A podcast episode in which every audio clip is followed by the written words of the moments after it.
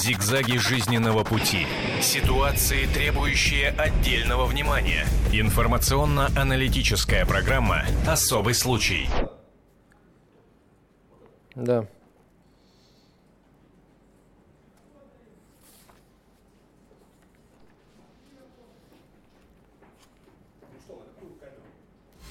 На эту, налево.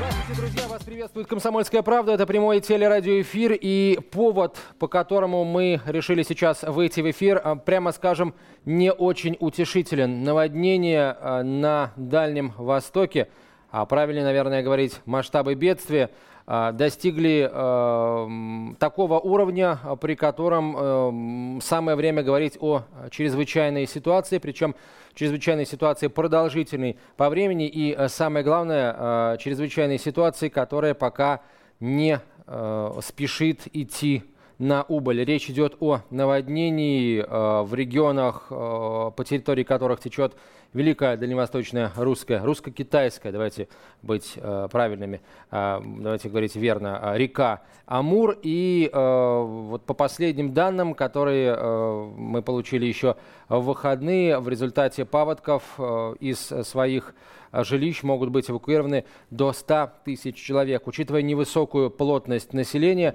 в этих регионах, э, сразу представляешь себе масштаб, э, площадь, точнее территорий, которые сейчас покрыты водой. А, давайте прямо сейчас, а, друзья, вспомним, как начиналось а, ЧП, что говорили представители властей, представители спасательного ведомства. Кто сейчас помогает людям спасать имущество, да что там имущество, спасать свои жизни, кто строит временные преграды на пути потоков воды у крупных городов Дальнего Востока, Благовещенска, Хабаровска и Биробиджана. Ситуация с наводнением в Амурской области ухудшается с каждым днем. В верховьях Зеи по-прежнему идут дожди. В Зейское водохранилище приток воды составляет порядка 7 тысяч кубометров в секунду, в Бурейское – 5 тысяч.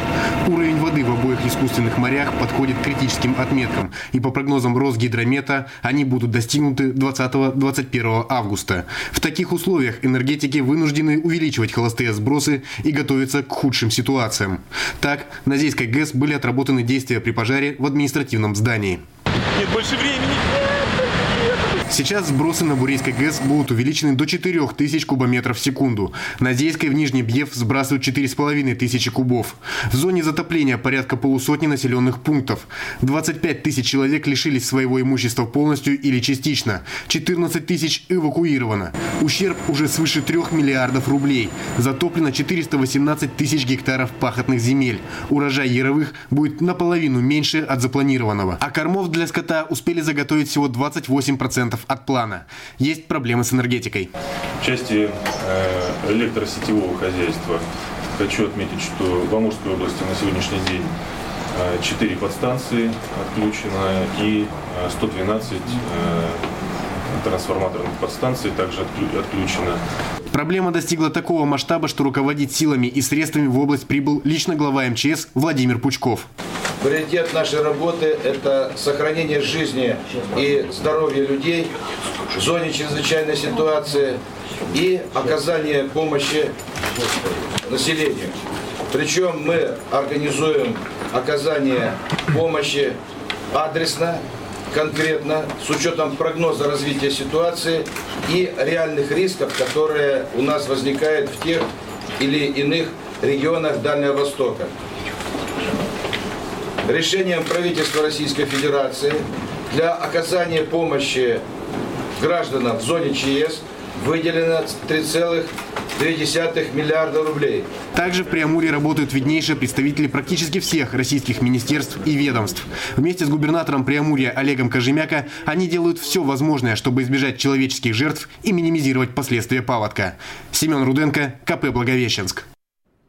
А, итак, э, ситуация с паводком, э, если говорить о прогностической части, пока прямо скажем, не отдает оптимизмом. Синоптики говорят о том, что ситуация по всей протяженности Амура будет пока только ухудшаться. Плюс в минувшие выходные, еще расскажу, стало известно, что на Бурейской ГЭС будут увеличены сбросы воды, и жители Благовещенска и Амурской области в целом ждут вот этой самой волны, которая в ближайшие часы должна, в ближайшие часы после того, как сбросы будут увеличены, должна дойти до их домов, ну и до э, самого населенного пункта. А, кстати, о том, как обстоит дело в Благовещенске, мы э, прямо сейчас э, узнаем у корреспондента «Комсомольской правды» в Благовещенске Нины Петрищевой. Нина, здравствуйте. А скажите, пожалуйста, увеличился ли сейчас уже обещанный а, сброс воды а, и когда ожидается приход вот той самой волны какие последствия он может нести для населенных пунктов в сельской местности и для самого Благовещенска?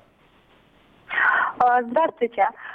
Ситуация в Приморье все-таки ухудшается, но обещанные сбросы здесь КГС до 5000 кубометров в секунду пока еще не увеличены. Область в ожидании этого. Между тем, синоптики, в том числе руководитель Росгидромета, объявил, что пик паводка в Благовещенске все-таки прошел, и в Приморье начинается восстановительный период.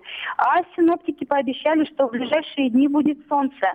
Лишь э, спустя пару дней возможны опять затяжные дожди. Анин, скажите, пожалуйста, а кто сейчас а, осуществляет основные, основной объем работ по возведению временных сооружений, которые ну, служат такими вот барьерами да, на пути воды? Кто помогает людям, кто занимается эвакуацией, подвозит продукты питания и где люди, эвакуированные из э, сельских населенных пунктов и из пригородов Благовещенска, где они находятся? Угу. В первую очередь хотелось бы сказать о военнослужащих. У нас их в области а, около пяти тысяч человек личного состава, и они оперативно готовы выехать в любую точку. 800 а, сотрудников полиции продолжают работать в постоянном режиме. Ну и, конечно, мы, амурчане, готовы э, в том числе и в выходные, и в рабочие дни выходить, и сами набивать мешки песком, готовы а, на все угодно, лишь бы защитить свой город от воды. Что касается пунктов временного размещения, то они располагаются по э, районам, школах, э, в местных клубах. Э, но я хотела бы привести цифры, что из 15 тысяч эвакуированных в пунктах временного размещения находится немного более тысячи человек. Все остальные разъехались по родственникам. А, как заверили власти, питание, горячее питание, а, вещи, какие-то первые необходимости, все подводится, все есть. Даже вот лично мы сегодня обзванивали районы, действительно, люди не жалуются, люди понимают э, сложившуюся ситуацию, э, довольны тем, что есть, скажем так. А, Нина, скажите, пожалуйста, вот э, в материале, который сейчас размещен на сайте комсомольской правды kp.ru, э, он, по сути, начинается э, со следующих слов. Если позволите, я ну, не столько для нас с вами, сколько для наших зрителей и слушателей этот материал процитирую. Проливные дожди и, возможно, недальновидность энергетиков, ожидавших сухого сезона и копивших воду в хранилищах Азийской и Бурейской ГЭС, уже сегодня привели к катастрофической ситуации в Амурской и Еврейской автономных областях, а также в Хабаровском крае. Что сейчас э, говорится на разных уровнях. В Амурской области, в правительстве, э, среди спасателей, э, среди военных о э, решении, которые приняли энергетики, не ставшие сбрасывать там воду из хранилищ Зейской и Бурейской ГЭС. И в итоге это привело к тому, что к моменту, собственно, начала вот этого, этой череды дождей водохранилища были уже переполненными под завязку. Совсем недавно по этому поводу прошло, кстати, совещание, и э, на ГЭС объяснили, что существует определенный уровень, когда они могут начать бросы воды. Пока вода до этого уровня не дошла, сделать они это не могут. На тот момент, когда не начались еще проливные дожди, это месяц назад, а вода еще не достигала уровня, когда можно было производить сбросы. А проливные дожди сделали, сделали свое дело, и он настолько быстро стало водохранилище наполняться, что уже те сбросы, которые в итоге э, были, они были мерой вынужденной. Нина, а последний вопрос. А что говорят ваши метеорологи о а, прогнозах, касающихся дождей, высокой температуры, как долго в Амурской области длится лето, ну и поможет ли солнце, условно говоря, после того, как дожди прекратятся и большая вода уйдет ниже по течению туда, в сторону Хабаровска, сколько потребуется времени для того, чтобы ну, привести в порядок затопленные участки? Амурские синоптики дают прогноз не больше, чем на три дня – поэтому в ближайшие два дня они прогнозируют солнце. Что будет потом, они э, затрудняются сказать, но э, обещают, что вроде бы ситуация э, не улучшится и будут, будут лить дожди. Эм, между тем, вот как я уже говорила, Росгидромет, он э, порадовал нас, сказав, что пик паводка в Благовещенске прошел. Поэтому вот э, в таких информациях мы немножко еще э, запутались, не можем сказать точных прогнозов, потому что синоптики нам пока, нас пока ничем не радуют и ничем не огорчают.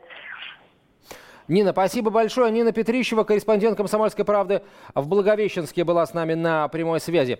Если э, по Благовещенску уже появились, пусть скромные, но все-таки позитивные прогнозы относительно паводковой ситуации, то если говорить о населенных пунктах ниже по течению Амура, вот о, Хабаровске, о Хабаровском крае в первую очередь, то э, там ситуация останется вот столь же тревожной, сколь сегодня, еще на протяжении недели, а может быть и 10 дней. А, говорят эксперты. А давайте прямо сейчас а, послушаем Вячеслава Паршина, главного метеоролога Хабаровского края, которому мы задали вопрос, чем вызвана подобного рода ситуация с обилием дождей этим летом в регионе. Глобальное потепление, ошибка в прогнозах или, может быть, неправильные действия специалистов других отраслей? Ну, конечно, это самое, э, в какой-то степени э, эта причина может иметь место. Он озвучил сегодня в интервью, что, возможно, это глобальное потепление в Арктике. Да? Но это надо еще исследовать, это проводить и так далее. Так далее. Э, что касается вот гидроэлектростанций. Значит, многие сейчас вот видят в этих гидроэлектростанциях чуть ли не каких-то злодеев, которые вот там добавляют и так далее, и так далее. Значит, вот какова, каково наше взаимодействие с гидроэлектростанциями? Мы рассчитываем приток в эти гидроэлектростанции. Мы не имеем отношения э, к правилам, к режиму сброса и так далее, и так далее. У них свои есть правила. В этом году, опять же, практически за 100 лет был максимальный приток в Зею 11 700. Э, средний 4500 был в июле, а вообще максимально 11500. Э, также в Бурию был максимально 11500.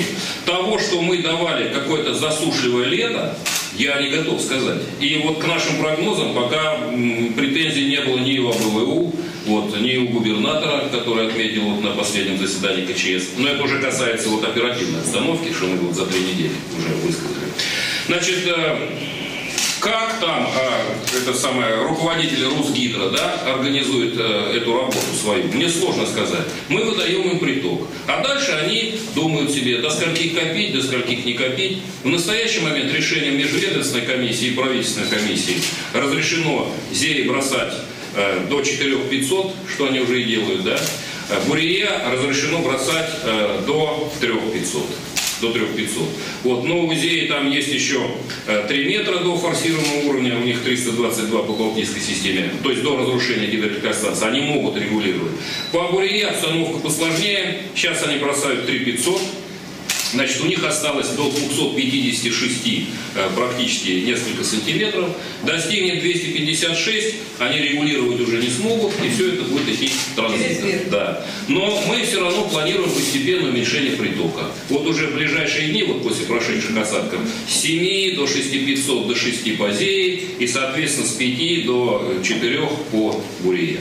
Вот, э, сбросы там, они, конечно, дают основной подъем в нижнем Гефе, это самое, под э, гидроэлектростанцией. К нам доходит где-то вот э, с тысячи кубических метров порядка 10 сантиметров. Это был Вячеслав Паршин, главный метеоролог Хабаровского края, который пришел в нашу э, хабаровскую редакцию и дал э, пресс-конференцию.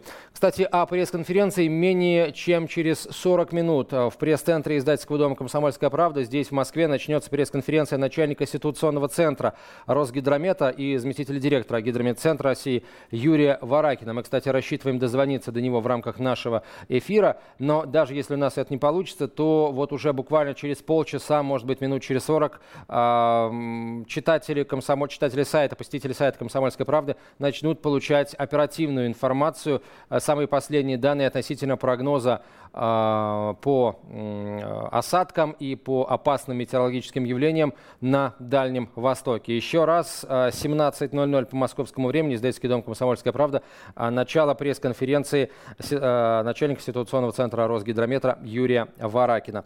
Прямо сейчас давайте Прямо сейчас давайте узнаем о том, как обстоит дело в Хабаровском крае и в Краевом центре. С нами на скайп-связи Юлия Кремнева, редактор «Комсомольской правды» в Хабаровске. Юлия, здравствуйте. Здравствуйте. А, сегодня наши и ваши коллеги со ссылкой на экспертов, наши коллеги из Амурской области сообщили, что а, если вот э, по Амурской области, по Благовещенску э, ситуация уже ну, начинает, э, уже виден какой-то просвет. В скором времени стоит ожидать начала опускания уровня воды, падения, возвращения к норме. То вот в Благовещенске и, простите, то в Хабаровском крае еще об этом говорить рано, потому что Хабаровск ниже по течению, а Бурейская ГЭС, скорее всего, будет увеличивать сброс воды, и эта волна пойдет пойдет а, по всем населенным пунктам э, после Амурской области, соответственно, следующий на очереди Хабаровский край. Что говорят ваши эксперты относительно перспектив нормализации ситуации? Ну, могу сказать это одно что, в принципе, Бурейская и Зейская ГЭС, ее сбросы, они э, не очень, э, так скажем, на данную обстановку реагируют по одной простой причине, потому что 20% э, сброса воды в ту часть Амура, которая идет ближе к нам, Хабаровску и ЯО, это Сунгари и Уссури река. А, то, что касается реки Сунгари, то Хабаровский край, э, здесь э, наши эксперты дают неоднозначную, так скажем, да, информацию, потому что у них нет полноценной картины Сунгари, то, что в части Китая. То есть им неизвестно, сколько Китай сбрасывает на данный момент э, воды своих из ГЭС. Известно только о том, что есть какой приток, э, точнее не приток даже, а уровень осадков, которые сейчас на севере Китая. А он у них очень большой, этот уровень осадков. Естественно, можно из этого делать вывод, что и сбросы китайских ГЭС идут крайне большие. Кстати, по поводу Сунгари и Уссури, по, по, насколько я помню, эксперты называли э, именно вот э, эти реки, э, приток воды в этих реках э, одной из главных причин того, что происходит сейчас на Дальнем Востоке, ну, в первую очередь э, в Хабаровском крае. А, кстати, э, что говорят там представители МЧС и местных властей? Есть ли хоть какой-то контакт, обмен информацией с китайской страной, которая тоже, получается, терпит бедствие? Возможно, даже больше по масштабам, чем российские регионы. Ну, Китай всегда, он, э, так скажем, закрыто относился к распространению своей информации. Они, как правило, не делятся в крайне в крайних случаях. Э, на данный момент э, то, что вот говорят наши гидрологи, они знают только одну информацию. Это о том, какой уровень осадков выпадает на севере Китая. То есть у нас даже нет информации о том, сколько ГЭС расположено на Сунгаре и ее притоках. Из этого наши гидрологи не могут даже предположительный вывод сделать о том, сколько может быть сброс э, и приход воды в этих ГЭС. Если мы знаем, что Бурейская, Азийская ГЭС, да, э, какой приход воды идет э, в отстойник и какой сброс уровень, то здесь какие-то еще прогнозы можно делать да, по уров- подъему уровня воды. А то, что касается Сунгари, это абсолютно закрытая информация для нас. А также жалуются и Роспотребнадзор, что нет никакой э, вообще информации о том, что было смыто на территории Китая в Сунгаре, потому что там на берегах Сунгари расположены очень, э, так скажем, ядовитое производство. Там идут ядохимикаты, лакокрасочные производства и так далее, и так далее. То есть все, все что может быть смыто в Амур, и потом мы можем поймать здесь. Ну, э, не стоит сбрасывать со счетов и возможное затопление городов, а где города, там, простите, очистные сооружения, и все, что там находится из неочищенного, тоже вместе с паводками, паводковыми водами э, уходит э, вниз по течению, то бишь оказывается сначала в российской части течения Сунгари, а потом в Амуре, а потом в российских территориальных водах в океане. Ну, к сожалению, это факт. Кстати, нет пока информации о том, как ведет себя их теофауна в Амуре, моря рыба не гибнет? Пока еще рыба не гибнет, но тем не менее, так скажем, уже наши специалисты предложили хабаровчанам, жителям края рыбой не пользоваться вообще, исключить эту рыбу из рациона, потому что не исключено, что она уже крайне заражена. А, еще один вопрос, собственно, главный вопрос. А, как сейчас обстоит дело с а, массовыми эвакуациями? Пройден ли пик этих эвакуаций? Ожидается ли подтопление новых населенных пунктов? Обеспечены ли люди всем необходимым? Как охраняется их имущество, которое они оставили в затопленных домах? Ну, сейчас на данный момент практически полностью эвакуирован только поселок Уссурийский, это жители Большого Уссурийского острова, да. Э, все они размещены, ну, практически все они размещены у своих родственников в территории города Хабаровска. Э, шесть человек только находятся в специальном пункте э, эвакуационном, там им предоставлено все. То, что касается массовых эвакуаций, я не могу этого сейчас сказать, что это так, потому что у нас пик только в Хабаровске ожидается э, с 22 по 25 число, когда наши синоптики, гидрологи прогнозируют подъем воды до 7 метров 80 сантиметров. На данный момент у берегов Амура примерно 6,70. То есть получается больше, чем на метр вода еще поднимется? Да, еще больше, чем на метр.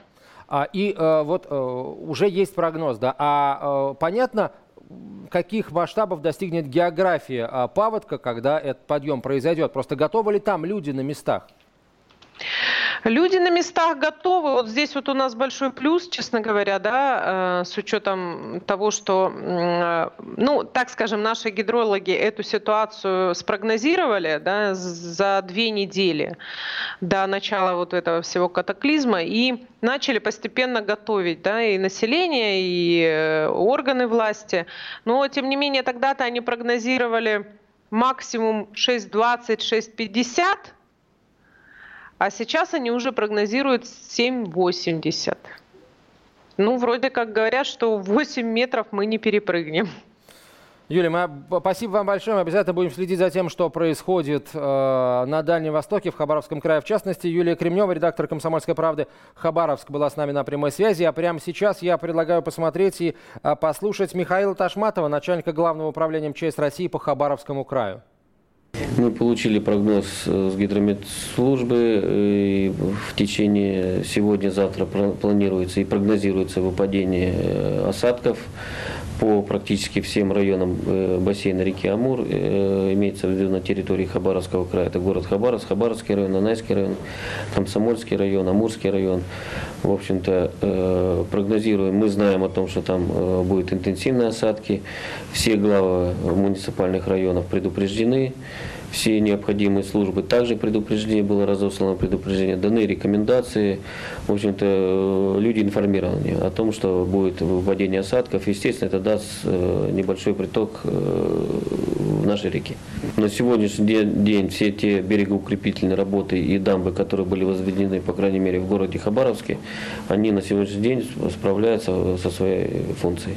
Люди оповещены, люди предупреждены. Э, люди об этом знают, э, то есть э, никаких таких вопросов о том, что не были оповещены люди, и просто-напросто с людьми там работает, в том числе и администрация города, и там группировка спасателей, распространены памятки, проводятся разъяснительные беседы.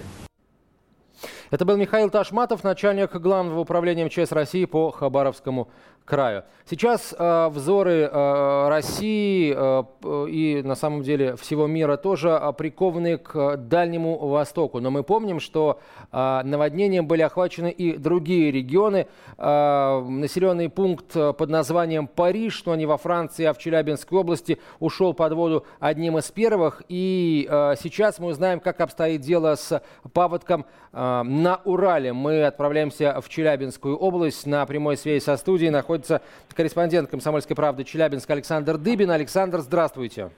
Добрый вечер. А, ситуация в Париже и э, в э, других населенных пунктах Челябинской области, которые оказались затопленными, были затопленными вот в конце июля, начале августа.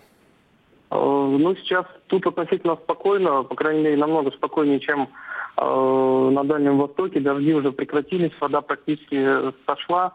Э, все, что осталось делать, собственно, спасателям и военным, которые остались после вот пика э, паводка, это помочь людям э, разобрать какие-то завалы, убрать грязь, мусор из домов, отсыпать заново дороги, какие-то технологические дамбы, чтобы, если что-то вдруг опять вода придет, чтобы не повторилось. Ну и, собственно, восстанавливать, потому что в тех краях было уничтожено очень много мостов и очень много дорог просто размыто. А так как это степные районы, там не так много э, вариантов, как проехать в поселке. То есть многие населенные пункты были отрезаны. И вот сейчас военные, в том числе и гражданские, занимаются тем, что восстанавливают подъездные пути. Скажите, пожалуйста, а Приняты ли какие-то решения, сделаны ли заявления относительно э, создания э, водозащитной инфраструктуры э, в Челябинской области вот по следам этого наводнения? Найдены ли виновные в столь масштабном разливе в этом году? Ну, об этом пока не сообщалось. Дело в том, что в тех районах, в принципе, бывает, не бывает дождей. Бывает лето, когда там действительно не выпадает ни, ни капли с неба. И там всегда люди боятся лесных пожаров. Э, последний раз, скажу, что последний раз подобное было в 1948 году, а, когда было наводнение. А, до, э, после этого, в принципе, нет такой опасности в тех районах, как э, наводнение. То, что произошло, это было нечто уникальное, когда за сутки выпала практически годовая норма осадков. А, вернулись ли люди в свои дома? А, есть ли жалобы на то, что, а, скажем, имущество эвакуированных было, оказалось разграблено преступниками, которые любят поживиться тем, что плохо лежит мародерами? Ну и начали, начались ли выплаты компенсации, если, конечно, они, в принципе, были обещаны жителям пострадавших населенных пунктов Челябинской области? Э, люди в свои дома уже вернулись, правда, оказались несколько семей, которые пришли на место, где был их дом, но дома там больше нет. Его просто снесло водой, и не смогли даже найти э, даже вот частей этого дома, чтобы хоть из чего-то собрать какое-то временное укрытие. Этим людям пообещали купить э, квартиры в городе Магнитогорск взамен э, их э, домов, которые были уничтожены стихией. А по поводу мародерства фактов каких э, не было известно ни из официальных, ни из неофициальных источников. Э, известно, что там пострадали в основном очень маленькие населенные пункты, где все друг друга знают, и э, люди вряд ли стали бы воровать у своих же соседей. А, а что касается компенсации, то было обещано, что люди получат вот ровно столько, сколько они потеряли, поскольку у кого-то погибла скотина, у кого-то машина утонула, у кого-то снесло часть дома или что-то там подтопило, опять же, огороды. Э, люди э, там живут исключительно натуральным хозяйством, поэтому вот дождь убил практически все э, посадки в огородах, поэтому власти обещают вот, вот ровно ту сумму, которую они потеряли, и людям компенсировать. Поэтому сейчас работает масштабная комиссия, пострадавших очень много, тысячи человек, и комиссия в каждом индивидуальном случае оценивает, что э, потеряно, что сломалось, что требует э, компенсации. Поэтому пока о выплатах ничего не сообщается, просто сейчас считают, сколько нужно заплатить людям. Александр, э, вопрос следующий. Вот на Дальнем Востоке, например, э, урожай погиб, и продукты, там тот же картофель, да, его взять неоткуда. Вот там ходят, собственно, приходят, поступают сообщения о возможной договоренности с Белоруссией, о поставке там несколько десят, нескольких десятков тысяч тонн картофеля на Дальний Восток. А в Челябинской области есть ли возможность людям, у которых урожай погиб, купить эти самые э, картофель и прочие овощи, фрукты, которые необходимы там, для питания, для запасов на зиму. И, потому что если ну, предположить, что урожай погиб на обширных территориях, то возникает дефицит и все стоит намного дороже. Просто хватит ли денег, может быть, э, не деньгами компенсировать, а вот э, натуральным образом?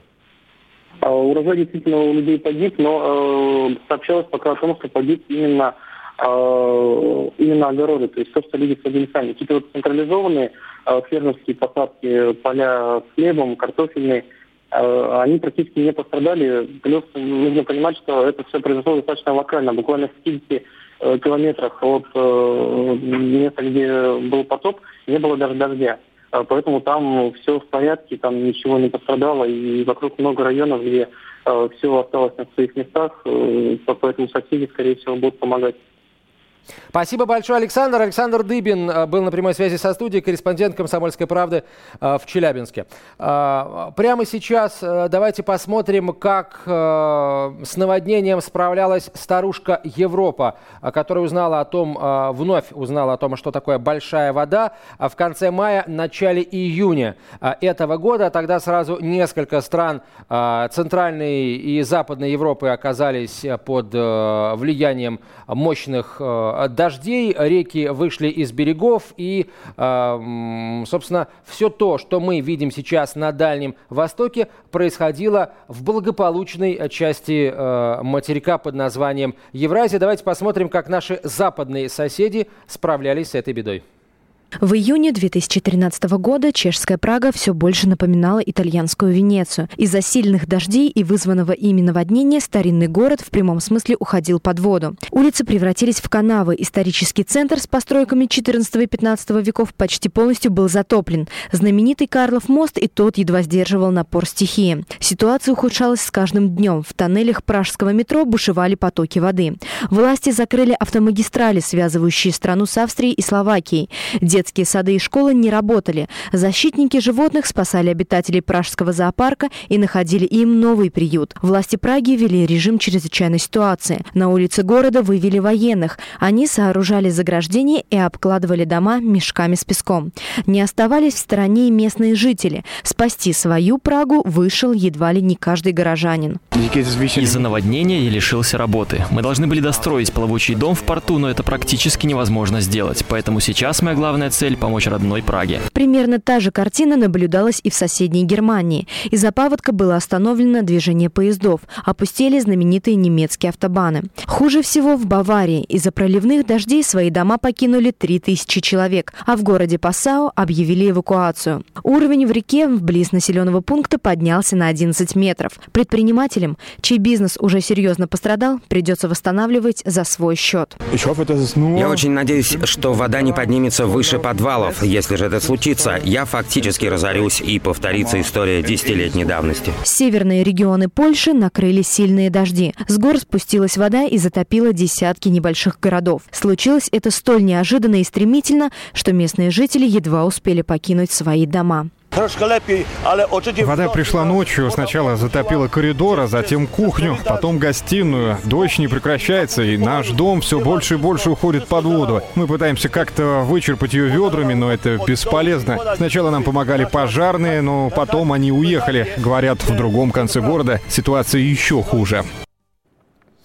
А, итак, э, Европа справилась с э, наводнением, которое имело место в конце мая в начале июня. Оно, кстати, тоже для многих европейских стран стало полной неожиданностью, но э, там мы наблюдали то же самое, что наблюдаем сейчас на Дальнем Востоке. Максимальную концентрацию всех спасательных служб и э, проявление э, актов взаимопомощи э, местных жителей и, и волонтеров. Но по- по-другому на самом деле и нельзя, дорогие друзья. Мы помним, как активно работали волонтеры в 2010 году, в, в, тем страшным летом, э, сухим и очень жарким, когда горели подмосковные и не только подмосковные леса. И очень приятно, что сейчас на Дальнем Востоке волонтеры также охотно, также активно помогают тем, кто а, пострадал. А, уже через 20 минут в пресс-центре «Комсомольской правды» начнется пресс-конференция руководителя ситуационного центра Росгидромета Юрия Варакина. А, а прямо сейчас у нас с вами есть возможность а, в качестве, а, будет будет возможность в качестве такого небольшого дайджеста узнать о том, с какой информацией представитель Росгидромета пришел в московскую редакцию «Комсомольской правды», чтобы рассказать о прогнозах Э, опасных метеорологических явлений по Дальнему Востоку, по Хабаровскому краю, Амурской области и э, Еврейской автономной области на, на ближайшие несколько дней, которые должны стать решающими. Я напомню, что если э, говорить о, об Амурской области, то там метеорологи уже начинают высказывать осторожные, позитивные прогнозы, то в Хабаровском крае э, самое опасное еще впереди.